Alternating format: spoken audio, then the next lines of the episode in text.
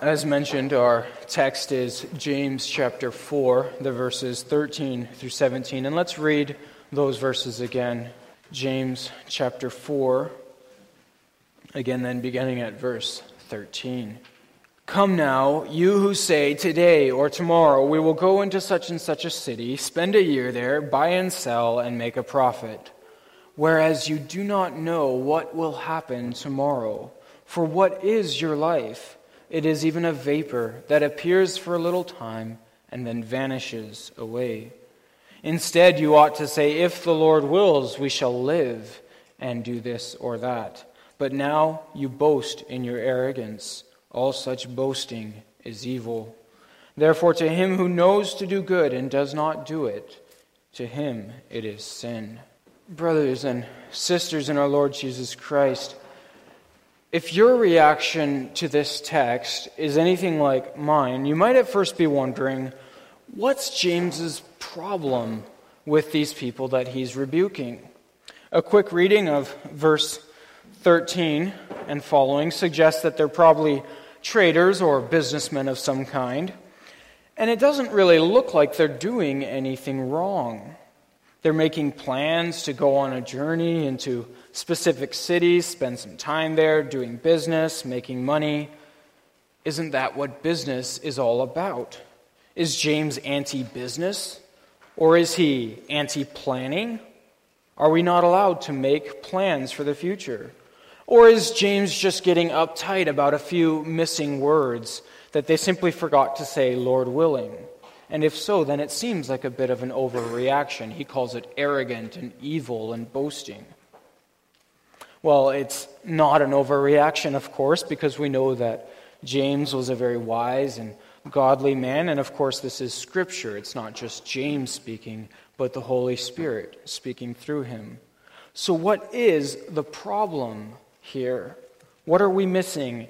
And could it be that there's a lesson for us to learn here as well? Let's try to answer some of those questions this afternoon by considering what James says in this text. He gives his first response in verse 14. He says, You do not know what will happen tomorrow. For what is your life? It is even a vapor that appears for a little time and then vanishes away. Now, why is that an appropriate reaction to what these businessmen were saying in verse 13? It sounds like it comes somewhat out of the blue. But now let's in that light, let's look back and notice several things that are there in verse 13. First of all, you can notice that they're talking about spending a whole year in that place. They say, We'll spend a year there. They're also predicting, or you could even say declaring, what the outcome will be. They say, We will spend a year there, buy and sell, and make a profit. So they're pretty sure of what's going to happen. And there's no qualifiers, you can notice that. No, we hope to, no, our plan is to do such and such, or no, you know, assuming all goes well. It's just a straight declaration of the future. We will do this or that, and then this will happen. So, if it is a statement of intention, it's very strongly worded, confidently, and to some extent ignorantly of the nature of life. And worse still, and I think this is the critical point for James, there's only two points of reference in what they're saying, when there should always be three. Every story has three the person, his world, and his God. But in here, there's only two the person and his life and plans. No reference to God, neither as the one who gives life, nor as the one for whom we live. And that, in spite of the fact that our every breath and our every heartbeat comes from God and is given for the purpose of serving God. So James then hits them with that obvious truth you don't even know that you're going to wake up tomorrow. What makes you assume that you will not take your last breath tonight? See, the problem with the statement in verse 13, assuming it's meant to reflect a way of thinking, is that there's no consideration there at all for what God might have planned. It's only me and my plans. And that's why James responds the way that he does. If we make our plans with no reference to God, we've not only forgotten what our lives are for, but we've also forgotten where they come from. We've forgotten what they're for because we were created not just for profit or for pleasure, but to love and to serve and to glorify our God. And we've forgotten then where our lives come from if we're able to describe a year's worth of plans without once making reference to God's will, because it's only by His grace that we will draw our next breath tomorrow. At worst, then, we could have altogether forgotten about our God and the role that He plays in sustaining our lives. So, to correct that perspective, James reminds us what are our lives after all? And he's absolutely, absolutely right. They are a vapor. That's the word in the book of Ecclesiastes that's so often translated meaningless is better actually translated vapor. He's not saying that life has no meaning, but that it passes very, very quickly. Our lives, they appear for a brief moment and then they're gone. You can ask the thousands of generations that have gone before. Take a look at a gravestone. There's always two dates on every gravestone and just a short line in the middle. And that line summarizes all of our life, our plans, our busyness, our weddings, everything that we do. And there's no way of controlling either one of those two dates. The preacher in Ecclesiastes is right. The race isn't really to the swift, nor the battle to the strong, nor bread to the wise, nor riches to the intelligent, nor favor to those with knowledge, but time and chance, from our human perspective, happen to them all. When we find ourselves, like these folks in verse 13, making plans for our lives without once considering whether we might actually live or die tomorrow, then haven't we lost some perspective on our lives? If we're capable of talking about our lives in the way that's described here in verse 13, haven't we become presumptuous? And if we're honest, perhaps a little too confident in our own strength? And of course, it's not that James is calling us to become obsessed with the brevity and the transience of life and the fragility of our lives, because that would paralyze us, and then we couldn't make any plans at all. And that's not what the preacher in Ecclesiastes wants us to do either. How often doesn't he tell us, enjoy your life, make the most of your life, whatever you do, do with all your might? But we must be able to do that without losing perspective and forgetting who it is that sustains us and how quickly it will go by. And so at the end of chapter 11, the preacher says, Be happy, young man, while you are young, and let your heart give you joy in all the days of your youth. Follow the ways of your heart and whatever your eyes see, but know that for all these things God will bring you into judgment. And then a couple of verses later, he says, Remember also your Creator in the days of your youth, before the days of trouble come and the years approach when you say, I find no pleasure in them. So it's good to be busy. It's good to have plans, and it's good to enjoy life. But there are ways to do that that take into consideration the brevity and the fragility of our lives. And there are ways to do that that fail to consider that altogether, and that even require us to not think about the brevity of life. The difference between those two ways of living lies in our view of God.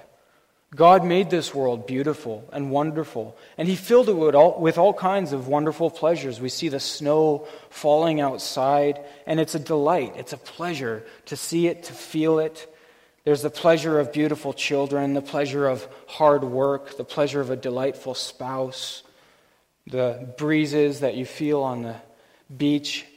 All these pleasures that God made to be pleasurable, He intended them for enjoyment.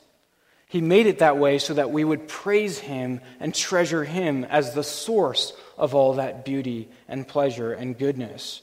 So that as we delight in this world, we delight even more in the God who created this world. And as we see the glory of this life, we see all the more the glory of the God who gave us this life. So it's meant for thanksgiving, 1 Corinthians 10, verse 31 whether you eat or drink, whatever you do, do all to the glory of God.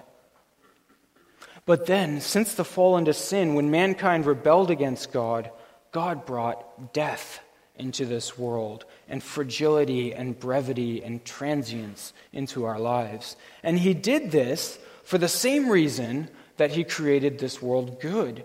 He did it so that we would be driven back to Him. He put a limit to the pleasures of this world so that we would see that this creation is not to be loved or worshiped or served, but rather the Creator. So, how should we as men and women and children respond to that new, deep, painful truth that God has introduced into this life? That our lives, every one of them, will come to an end. We should let the brevity and the fragility of our lives remind us that we are nothing and we have nothing apart from God. That is why he brought death into the world. And we should let that reality sink through our minds into our hearts so that we actually live before God's face every day of our lives, every day, every moment, the way that we were created to do. Because when that reality has sunk into our hearts, when we know that we will pass away and we know that we're nothing apart from God, then we may actually enjoy the delights of this life the way that they were intended, because then they remind us again of the goodness and glory of our God, and they point us back to Him. The problem with these folks in verse 13 is that that is not our heart's default reaction. Instead, we and our world and our Canadian culture too, we try so hard to ignore the reality of death and the fragility of our lives. Even in funerals today, they very rarely now put the body in the front because people don't want to see a dead body. They want to think of life and youth and joy. But this life will come to an end. So we try to put the thought of death as far away from our minds as possible and try, anyways, even though we know, we should know it's impossible to live forever. We try, anyways, to find lasting pleasure from this world, from food, from sex, from business ventures, from plans, from filling our lives with things to do so much that we don't have to think about how quickly it will all come to an end. And so we boast in our plans and we talk about this or that that we're going to accomplish, this business venture or that one, or this house that we're going to buy or that one, and the savings that we're saving up for a luxurious retirement in Florida without ever stopping to consider what will ever hap- what will always happen next and what may as may just as easily happen tonight. We're as much in control of our lives as the preacher says in Ecclesiastes, as fish are in control of that net that suddenly comes around them and there's nothing more that they can do. Why? Why do we find it so difficult to live with that daily awareness of the fragility of our lives and that awareness that God could demand our lives from us? We do that because apart from Christ, apart from Christ, we really have no other choice. The thought of God apart from Christ is terrifying. Apart from Christ, we've been made enemies of God, the very God who created us for his glory and who gives us our every breath.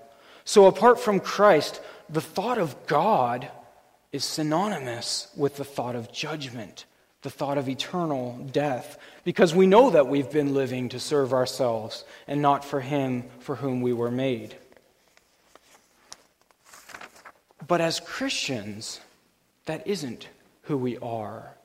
As Christians, we're not apart from Christ. In Christ, our Creator and our Sustainer has now actually become our, fa- our Father who loves us. So in Christ, we're made blameless and pure, and we have nothing to fear in death. Yes, it is still painful and tragic to give up for now the delights and the pleasures of being alive. When we die, we still have to let go of that thrill and joy of being alive that was meant to last. It was made for forever. Death is not an easy reality to deal with because we were made to live in our bodies. And even the saints in heaven, even now, for all of the perfection they enjoy, it's not perfect because they long to be clothed with their bodies again. But in Christ, now that we are reconciled to God, we can use the knowledge of our death and the shortness of our lives for the purpose that God intended it when He cursed this world. We can use that knowledge to humble us, to drive us back to our God, and to teach us not to cling to this world or idolize this life. In Christ, the thought of our Creator and the knowledge that we're going back to our Creator, it's not just bearable, it's actually delightful now. We can rejoice then in this life, and we can enjoy the delights of this life and the pleasures of this world, and we can do all that to the glory of God again in Christ in a way that draws us near to Him, even while we're fully aware that this could be our last night on this earth and everything we have can disappear as quickly as we received it. We may do so because in Christ our hope is not bound to this world and this life. Our hope is in Christ and at the right hand of the Father. So let's turn back to our text with that framework in mind. The people that James is taking issue with, they haven't just forgotten to mention God in their plans. They, they didn't just forget it. They chose to make their plans without reference to God. He had no place in their plans. And it means then that they need to do their best to not think about the fact that it is He who gives them their every breath and could take it away at any moment. So then James corrects this arrogant thinking. He points out the obvious, really, when he says in verse 15, instead, he says, You ought to say, If the Lord wills, we will live and do this or that. Now, James is not just getting worked up about language as if the problem was that we don't say Lord willing often enough, though that's probably true. But he's taking issue with the reason why we so infrequently say, Lord willing. Because so often we've forgotten to consider the Lord in our plans. His problem is not that they just forgot to say a few words, but really that they have no place for God in their plans and in their way of thinking about themselves and their lives. And at the root of this way of thinking is pride and arrogance. He says so in verse 16. He says, But now you boast in your arrogance, and all such boasting is evil. It's arrogant because how? How could anyone actually forget that God is the one who sustains our life and gives us our every breath, and the one for whom we're supposed to live? How do you accidentally forget something that big? The only way that we miss something this big and this obvious is if we choose to miss it, if our hearts want to miss it. If we forget to consider what God has planned, it's not because we're forgetful people and have difficulty remembering things, because we remember the things that matter to us. The fundamental problem then with this attitude in verse 13 is that these people aren't interested in what God has planned for their lives. They're too preoccupied with what they have planned for their lives. And that's why James feels it's necessary to remind them of the brevity and the fragility of their lives. What is our life, after all? Is it possible to innocently forget what our lives are? James says it isn't. It's boastful and it's evil. We forget to consider the Lord's will when we've decided to make this life and its pleasures our God instead of God, and the source of our satisfaction instead of Him. At its deepest level, this way of thinking is rooted in that same thing that compelled Adam and Eve to eat of the fruit. We might wonder how, how could they have messed up so badly? They had one command. How could they forget it? God had just created them and He walked with them every day, and they'd been specifically commanded don't eat from that tree. The only command they had, at least the only negative command. How could they have gotten it wrong? Well, they got it wrong for the same reason that we get it wrong every day when we choose to live our lives for ourselves instead of for our God. It's a commitment to human autonomy. And it is fundamentally a declaration of independence from God. It's saying, I don't need God and I don't owe God anything. And here's where we land, brothers and sisters. If God has no determinative place in our lives and in our plan making, then it's essentially living as if the sky is empty. If the consciousness of God's sovereignty and His sustaining grace over our lives in every moment, if that doesn't make it into our day to day thinking, then we're essentially atheists in practice, in the way that we live. We might confess faith in a sovereign God, but if we live in such a way that the reality of that thinking doesn't make it into our day to day life, then what difference is there between us and our atheist neighbors? We often worry in our day about the growing trend of atheism and agnosticism in our culture. Perhaps we should be more concerned with the atheism and the agnosticism in our own hearts. Every sinner needs to be an atheist in order to sin. Now, someone might ask, well, okay, but what difference does it really make whether or not I think this way? I could still recognize that all these things are true, but what difference does it actually make in my plan making? Am I not allowed to make these plans that they're making? Well, the first thing that we should remember is that even if it didn't make a difference, if it made no difference at all, if at the end of the day we still had the exact same plans as our neighbors on the surface of things, God still cares about the attitudes of our hearts and our words. And that's what faith is, after all, isn't it? We believe with the heart, and God cares about the heart. Many of our day to day actions are going to look similar to those in the world. We need to work, we need to make money, we need to plan, we need to cut our lawns, just like they do.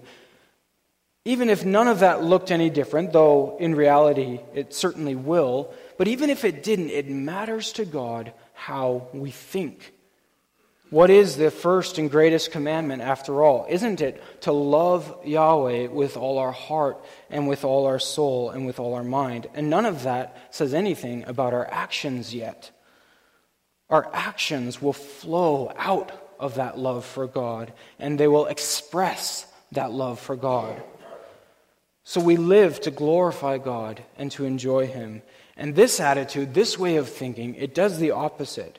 It's the, the essence of the unregenerate heart, which seeks to exclude God from our lives and to glorify ourselves instead of Him, to worship ourselves and live for ourselves instead of Him. So, if verse 13 describes, at least in part, the way that we think and the way that we make our plans, then it does reveal the remnants of ongoing sin in our hearts, the old sinful nature. This is not the way of faith. It's the way of sin which rebels against God and wants nothing to do with Him. It rejects the fact that our every breath comes from God, and it rejects the fact that our lives are for God. So it's fundamentally a rebellion, and it fundamentally belongs to the unregenerate heart. So James isn't just arguing over words, he's arguing over hearts and heart attitudes. Do we think and plan like those in the world with no reference to God? Or do we think and plan as those who know that their lives belong to God and are for Him? And as those who are perfectly aware of their transience, the brevity of their lives, and who are led to God because of that. So even if it made no difference in, in our plans, even if at the end of the day we have the same plans, God still desires that we have attitudes and that we use words that rightly reflect the truth of who He is and what our lives are. But in reality, this will also make a difference in our plan making. Suddenly, a business trip to New York is full of opportunities for God to use us. Suddenly, our conversations and interactions are not simply about the weather, the nearest golf course, or the financial bottom line. And speaking of the bottom line, suddenly a budget meeting becomes an opportunity to express what actually matters most and what our businesses exist for. Suddenly, a quick run to pick something up from Kijiji becomes an opportunity to build a new friendship to support someone who's struggling, to bring someone the gospel. When we recognize that our lives are in God's hand, that He will use us, then we suddenly realize that we don't, we don't exist for ourselves, but for Him. And then our plans will be made differently, and our plans will be open to those divine interruptions. And if we rightly acknowledge that whether we live or die depends on the Lord's will, will we not also stop to consider whether our plans are, in fact, in line with His will? Will we not stop to reflect on whether we have been living for ourselves? Could it be that sometimes we already know deep down that we've been living for ourselves? Could it even be that sometimes we fill our lives with plans and with busyness and with things to do precisely to neglect or avoid the things that we already know we ought to be doing. You may search your own hearts here, but I believe that this is often the case, and I believe that this is also why James concludes this section with verse 17. He says there in verse 17, Therefore, to him who knows to do good and does not do it, to him it is sin. If we know what God is calling us to do today and we fail to do it, it's sin. If I were to ask you, where is God calling you to obey today? Many of you would know exactly what the answer would be. Maybe it's a confession of sin. Maybe it's reconciliation with a brother. Maybe it's something else. You know your heart. Do not delay is the message of this text. The preacher says in Ecclesiastes, Ecclesiastes 5, verse 4 When you make a vow to God, do not delay in paying it, for he has no pleasure in fools. Pay what you vow. Delayed obedience is disobedience. The Lord Jesus also taught us in Matthew 5 if you are offering your gift at the altar and you remember there that your brother has something against you, leave your gift there and go to your brother and be reconciled to him, and then come and offer your gift. Again, delayed obedience is disobedience in the eyes of God. Too easily, our plans and our busyness that we fill our lives with, they become a means of delaying our obedience. And so, James says, Therefore, to him who knows to do good and does not do it, to him it is sin. Let me conclude then with some words of exhortation. First, if you do see yourself in verse 13, do not despair, but do commit your plans to God. Take to heart what James says because it's true. Our lives are a mist that appears for a very short while and then are gone. They vanish. If that's not something that has driven you to God to find your meaning and your significance in Him, then let it sink in. Funerals can be so powerful precisely for this reason. We see how short our lives are, and our satisfaction does not come from this world. So, if we have not wholeheartedly been living our lives before God's face and open to His redirection, and sensitive to His will, then we should remind ourselves for whom, it, for whom we live and who it is that gives us our every breath. Second, let us remember that it is because we were enemies of God, resisting His will and refusing to do His will, that He sent Christ to reconcile us to Himself, and that in Christ we are made pure before Him, and we do enjoy His love and favor. So we have nothing to fear about the transience of life and the death that will come upon us all soon. So instead of loving and chasing after the things of this world, then, and becoming wrapped up in the things of this world so we don't have to think about our death, instead, we can use the delights of this world, the pleasure, the joys, and the knowledge, knowledge of, of the goodness of life. We can use all that to live for God and we can use the knowledge and awareness of our death that comes soon for the glory of God and to direct us back to Him. In His presence is fullness of joy, and in His right hand are pleasures forevermore. That is the only way to rightly enjoy this life And it's the best way to boldly face our death. Because of Christ, we know that He loves us, and His presence is indeed delightful. To live is Christ, and to die is gain. And finally, let us do what we know is right as soon as we know what is right and what we ought to do. And let us keep our hearts and our plans open and sensitive to His leading. We shouldn't fill our lives with so many plans that God can never redirect them anymore. And let us remember we are not our own. We belong to Him both in body and in soul, and in life and in death. We exist only because He sustains us, and it's for Him that we exist. Amen.